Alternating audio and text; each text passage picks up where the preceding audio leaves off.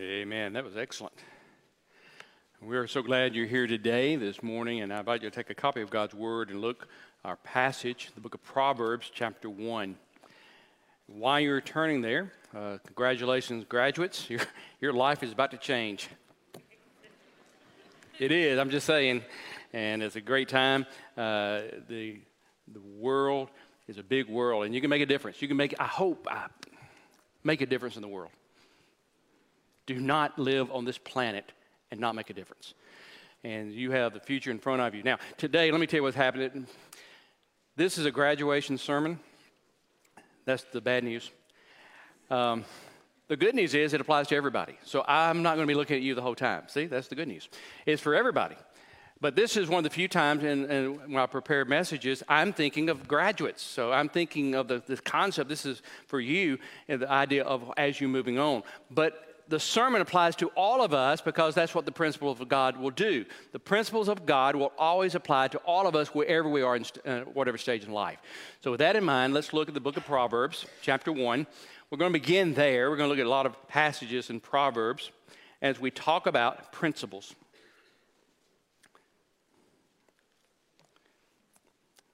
Proverbs chapter 1, verse 23. Turn to my reproof. Behold, I will pour out my spirit on you. I will make my words known to you.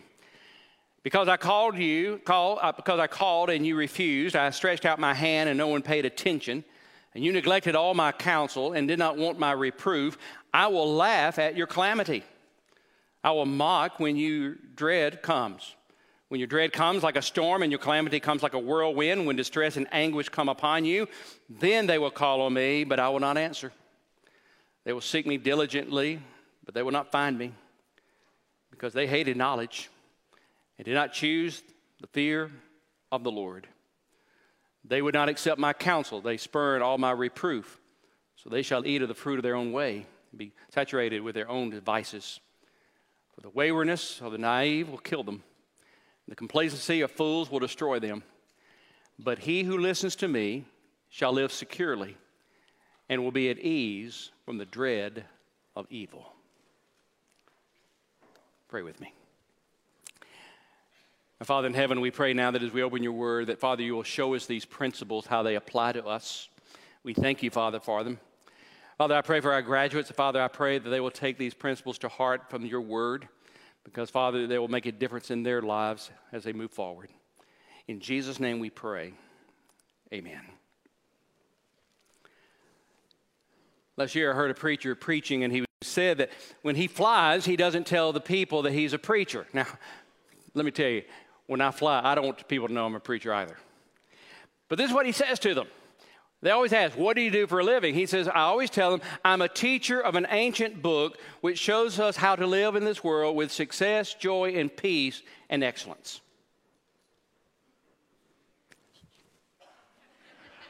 I love that. And they're always interested.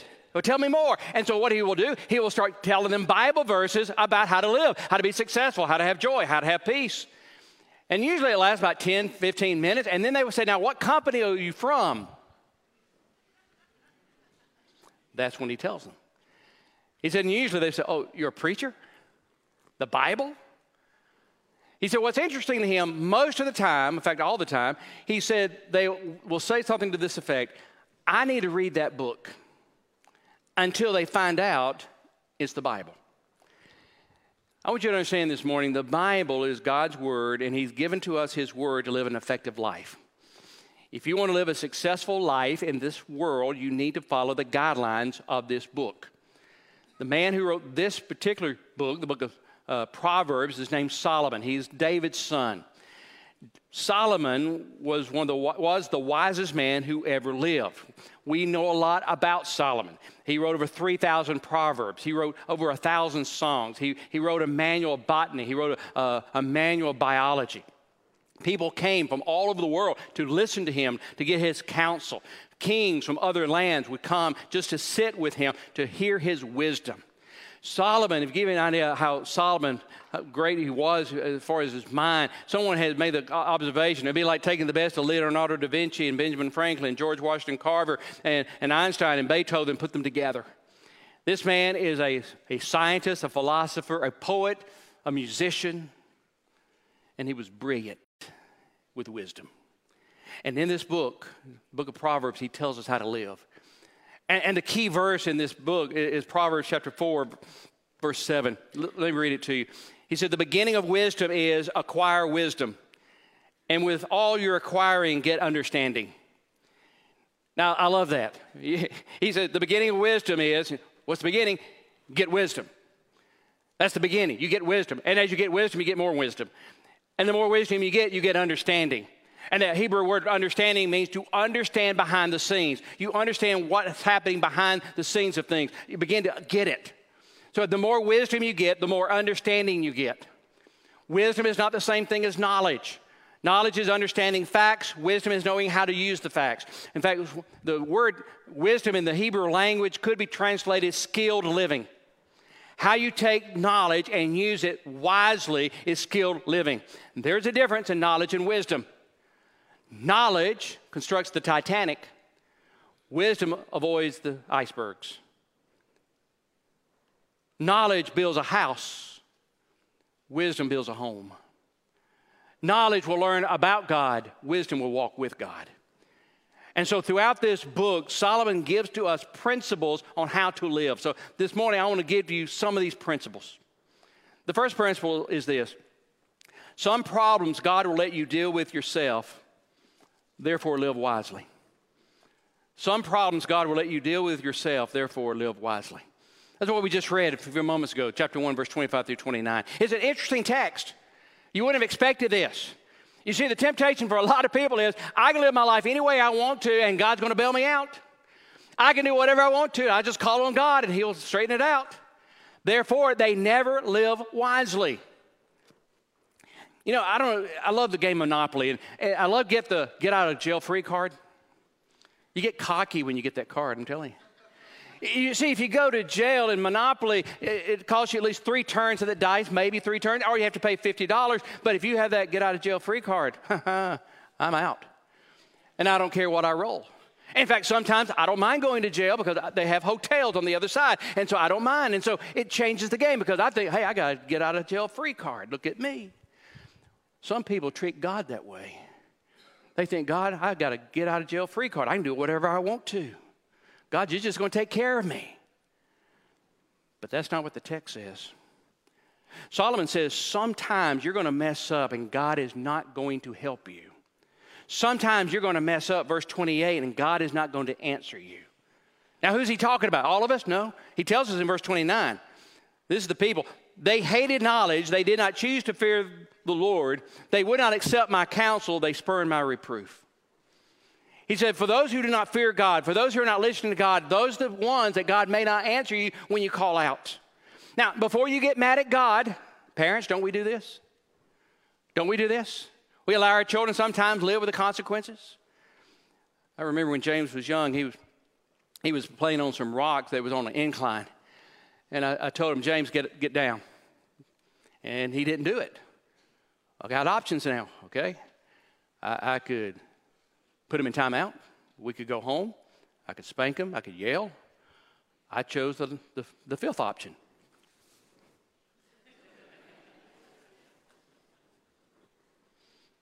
And he fell. And skinned his knee, scraped his hands. Why did I do that? He had to learn from experience. If, you're going to run on those kind of rocks, you're going to fall. Well, our Heavenly Father is, is a good, great parent, and sometimes He will tell us what to do. And if we're disobedient, He may let us fall and face the consequences. That's what Paul is talking about in the book of Romans, chapter 1, when he says, God gave them over. God will let you fill out, uh, uh, do the consequences of your sin. Now, this makes sense if you think about it, because if God always bailed us out of every consequences of our disobedience, we would never obey God. We would just live our lives and keep making the mistakes, and there's God. But God is not codependent, God is not an enabler. God wants a relationship with us. So God says in this passage, if you live according to my wisdom, I will be with you. But in verse 28 and 29, if you hate knowledge, the knowledge of God, and if you will not accept my counsel, you won't listen to me, and you spurn my reproof, you don't care when I try to get your attention, then he says, I will let you eat the fruit of your own way. God says, if you really want to go your own way, if you don't want to listen to me, fine. But calamity's coming. And when it comes, I won't be there. Now you say, wait a minute, but what about those passages that says, you know, hey, God will never forsake us and God will always be there? That's true. Those passages are absolutely true. I didn't leave James. I mean, when he fell, I didn't run away. I just went, ha! I didn't do that. Okay, I did that. I took care of. Remember the prodigal son? Prodigal son walking away, the father didn't tackle him. Father didn't beg him, I mean, he didn't hold him back, and the father let him go. He had to go to a far country, end up in a pig pen. And the Bible says he came to his senses, he came back, and there was the father waiting for him and ran and took care of him. The Bible says sometimes God's not going to help you out if you don't follow him in order to get your attention to come back to Him. People will fall into problems, and even though God told them not to do things, they'll go ahead and do it. And God does this to get our attention. For the graduates, I'll tell you, you're going to face temptations you have never faced before. And you need to know that if you're going to be disobedient to God, if you shake your fist at God, God may let you go through the calamities. It's a w- terrible warning, but it's a true warning. Number two, Obeying God brings blessing, therefore, obey wisely. Obeying God brings blessing, therefore, obey wisely. Look at chapter 3, or let me just read chapter 3, verse 1 and 2. My son, do not forget my teachings, but let your heart keep my commandments for length of days and years of life and peace they will add to you. God says a promise. He said, I give you my teachings, and if you obey my teachings, it will be a blessing in your life. Now, some translations might have that for they will prolong your life many years and, and bring you peace and prosperity. The New American Standard says length of days and years of life. Literally, in the Hebrew language, the, the, it means fullness of life. It means He will bring you joy in living. God says, if you listen to my teaching, I will give you a blessing, and that is you'll have joy in this life. It means you won't go through life just going through the motions. You're going to live a very satisfying life. And that idea of peace and prosperity. In the Hebrew language, it has the connotation of security. He's not saying you listen to God and God's going to make you a millionaire. He's not saying that. He's given a better promise. He said, You listen to me, you follow me, I will give you peace and security in this life if you obey me. If you are true to my word, you can have a satisfying life with security that God is there. Now, he's not saying that uh, nothing will ever go wrong in your life. Listen, we live in a fallen world, bad things happen. But God says, I will be with you, I will strengthen you, and I will help you. Obeying God brings blessing. Therefore, obey wisely. Third, where your heart is, you will follow. Therefore, follow wisely. Where your heart is, you will follow. Therefore, follow wisely. Look at chapter 4, or listen to me as I read it. Solomon gives this progression. He says in verse 20. My son, give, atten- give attention to my words. Incline your ears to my saying. Do not let them depart from your sight. Keep them in the midst of your heart, for they are life to those who find them and health to all the body. Then he says, verse 23 Watch over your heart with all diligence, for from it flows the spring of life. Put away from you a deceitful mouth and put devious speech far from you. Let your eyes look directly ahead. Let your gaze be fixed straight in front of you. Watch the path of your feet, for all your ways will be established. Do not turn to the right nor to the left. Turn your foot from evil. Now, if you go back and look at that, there's a progression of thought here. Here's what Solomon is saying. He said, it begins with your heart. You got to pay attention to your heart. The heart is your mind. The heart is what you love. The heart is what you think about. Solomon says the heart is the key. Where's your heart? Is your heart with God or is your heart not with God? If your heart is set on God, then everything will, will move forward. If your heart's not set on God, everything's going to fall apart. Then, second, he says, pay attention to your words. It goes with the heart. Your heart will determine your words. I mean, that's what Jesus said in the book of Luke, chapter 6, verse 45. He says, The good person out of the good treasure of his heart produces good, and the evil person out of his evil treasure produces evil, for out of the abundance of the heart his mouth speaks. Here's what Jesus is saying. Same thing Solomon is saying. What you think about, what you love, will come out in your speech. That's a truth. I'm not talking about a slip of the tongue. I'm talking about constantly, you will know where someone's heart is if you just listen to them. Because where your heart is, you will speak that way. A couple of years ago, Malcolm Gladwell did a podcast on Elvis Presley. He discovered an interesting fact about Elvis Presley. The song, Are You Lonesome Tonight? Elvis never could sing that live without ma- making a mistake. There is no recording of Elvis Presley singing live, Are You Lonesome Tonight, without messing up. Sometimes he would just stop singing. Sometimes he'll start laughing. He, he just forgot the words. Why? This is one of his most popular songs. He knew the song. How come he couldn't sing it live? Well, they did begin to do research, and it's called parapraxis. Parapraxis is a psychological term that says sometimes we'll say unconsciously things without thinking, like a Freudian slip. You look at the life of Elvis Presley, he suffered loneliness all of his life. From his childhood to early years, through his bad marriage to later years, he was a very lonely man. He was the most popular man in the world. Therefore, he could not sing Are You Lonesome Tonight? Your heart will determine your words. Then Solomon says in verse 25, pay attention to your eyes. Our heart leads us to look a certain direction. Solomon says, keep your eyes straight ahead. Where you focus, you will go. It's a simple principle. Where your heart is, is where your eyes are. Where your eyes are, that's where you're going to go to. May 6, 1954. Roger Bannister did something no one had ever done before. In fact, no one thought it was possible. He broke the four minute mile. I mean, they actually said it was physically impossible for a human being to run a four, sub four minute. Two months later, Australian John Landy did it himself. And he broke Roger Bannister's record by 1.4 seconds. So that year, in, the, in August 7, August 7, 1954, they raced together a mile. Who's going to win? And so they watched this race, and everybody knew that Bannister was known for a fast kick. So Landy decided, I'm going to run fast at the beginning of the race. I'm not going to hold back. And he took a lead, and he did not let go of that lead. I mean, he's just running hard. In fact, he was yards ahead of Bannister on the last lap. And then he made the cardinal sin of track. He wanted to know where Bannister was. And he looked back. When he looked back was when Roger Bannister passed him and won the race. Landy said in the New York Times, if I had not looked back, I would have won. Solomon's saying the same thing. You focus your eyes on your target because if you look to the side, you're going to lose.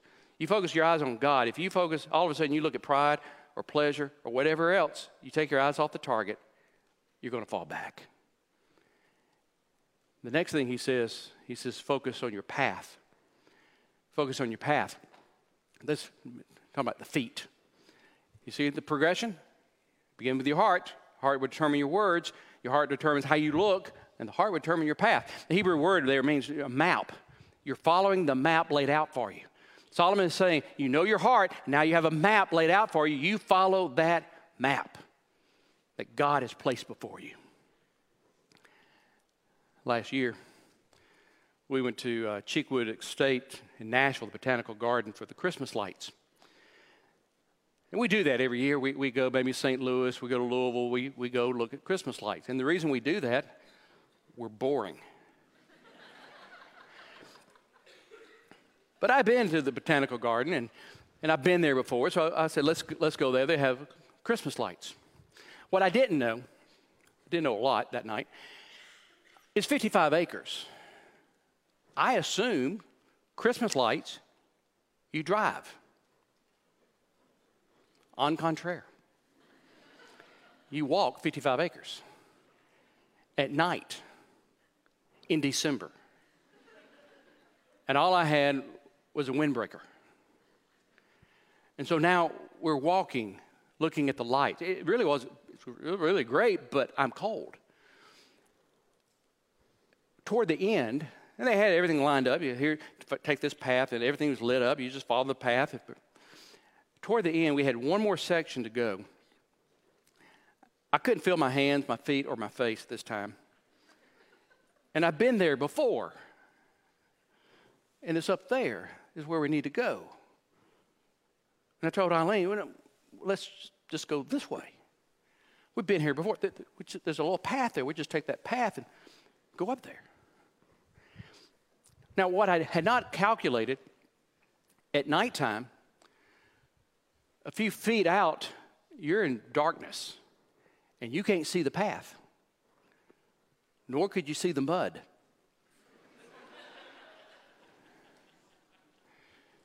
so we had to make our way back to get on the path.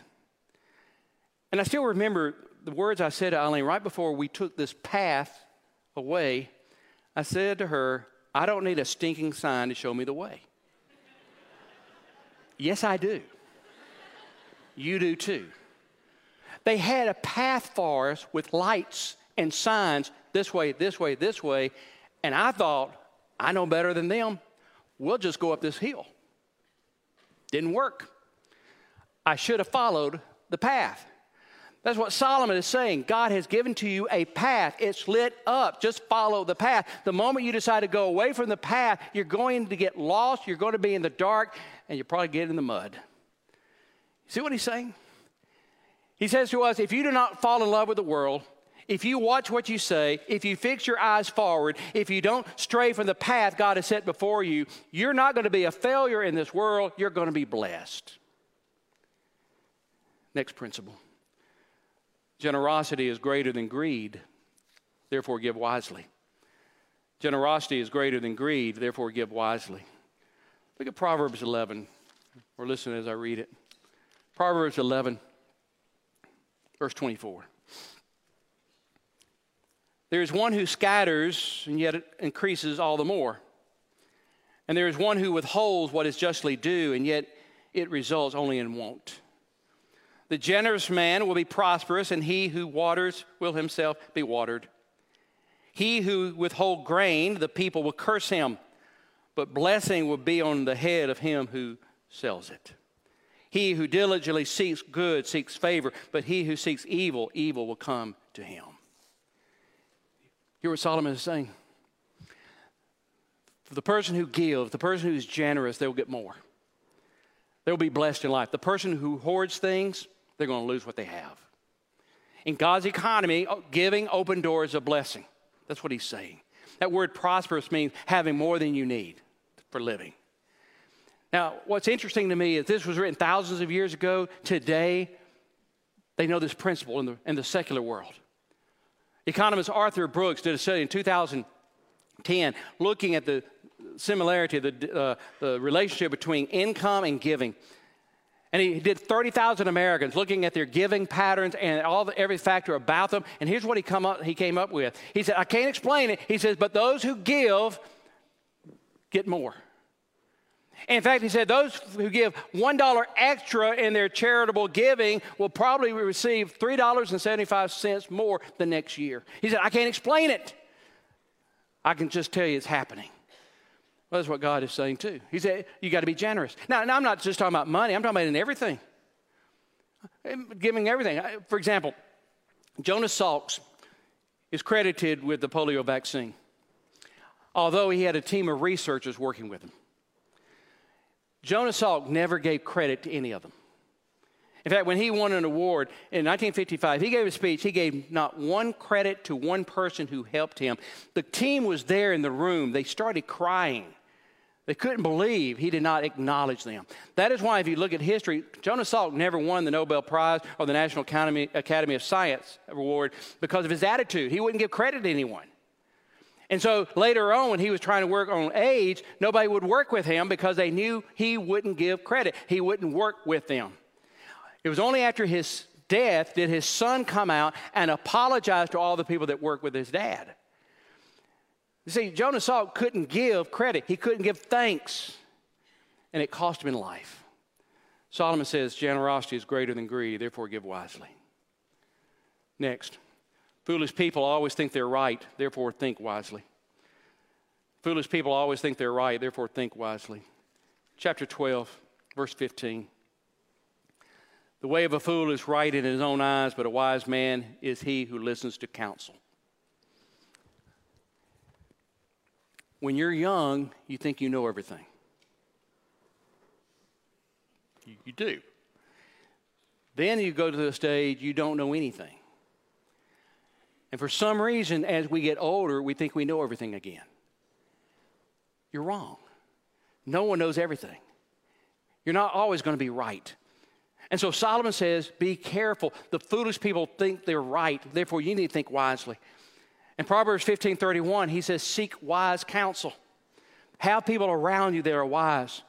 I've, I've said this before. I, I, have a group of people I go to. Uh, they're business leaders, they're, they're pastors, they're ministers, they're friends. These are wise people. I trust their counsel. I go to them for advice.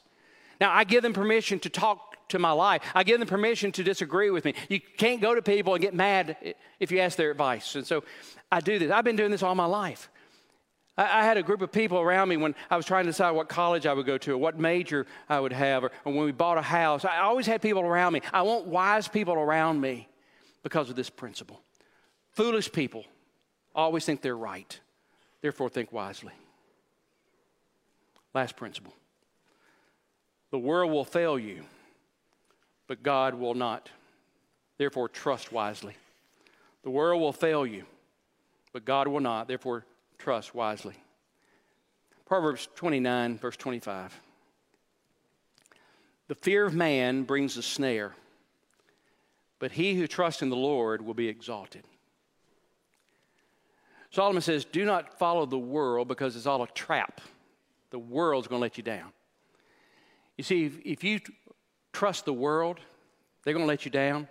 If you're afraid of the world, it's a trap. If you're afraid of what people think of you, it changes how you behave. If you think living like the world is a good idea, the, the world will say, yes, do it. And it's a trap. If you worry about the, what the world thinks, then all of a sudden you, you start thinking possessions are important. That defines who you are. If you, if you are afraid, if you start thinking that way, now you're afraid somebody will get your stuff. Remember the rich farmer that Jesus told about? He's just, he decided, I'm going to build bigger farms, bigger barns. He didn't know he was going to die that night. You are not defined by your stuff. But when you start thinking like the world and the world start controlling your thought process, you'll become tempted to think that way and you will fear them instead of fearing God. Or if you start worrying about the world, the world will begin to control you rather than the sovereignty of God. You start thinking like the world, you're afraid of the world, you don't want to disagree with the world, and all of a sudden you start believing the world's views on, on different things like morality. And here's Solomon, he's saying, Look, don't trust the world, they're going to let you down. You trust God. You know, I don't understand. If you can trust God with your soul, you can trust God with your living.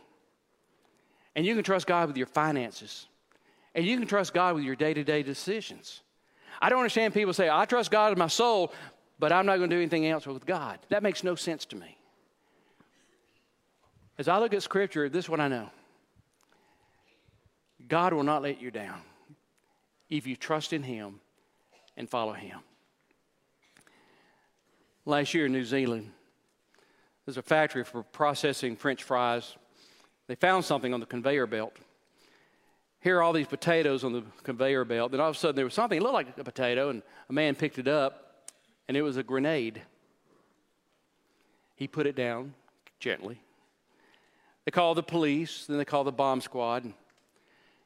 What they discovered, it was a Mills bomb, a common World War II grenade. Didn't have explosives in that one, but it could have. The manager made an interesting observation when they were talking to him. He said, In life, you never know what you will find and what might blow up in your face. He's right. None of us know what we'll face today. None of us know what we'll face tomorrow. None of us know what we'll face a year from today. But here's what I do know if you trust God, you can face it. If you can trust God, no matter what comes in your life, you'll be okay. The question is have you trusted God? If you've never given your life to Christ, would you do so today? That time when you say, Lord, I realize I'm a sinner, I can't save myself. Lord, I believe Jesus died on the cross for my sins. And Lord, I confess, I give him everything. Would you do that today? If you're online, if you would text the word today at 270 398 5005, and a minister will give you a call. Just text that number and say, and text the word today. But if you're here this morning and you've never given your life to Christ, today's the day. Trust God. Because if you trust God, no matter what comes into your world, you'll be able to handle it. Would you stand and bow your heads?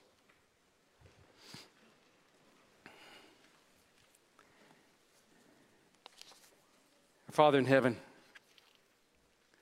you've given to us the principles on how to live. But Father, we understand the key to understanding the principles is to give our life to, the person, Jesus, the one who died for us. He is the one that will help us keep the principles. And so, Father, right now, as we go in this time of invitation and opportunity, Father, speak to us. Whatever decisions we need to make, whether joining the church, giving our life to Christ, answering the call to missions, or answering the call to the ministry, whatever it may be, Father. No more hesitations and no more delays. In Jesus' name, amen.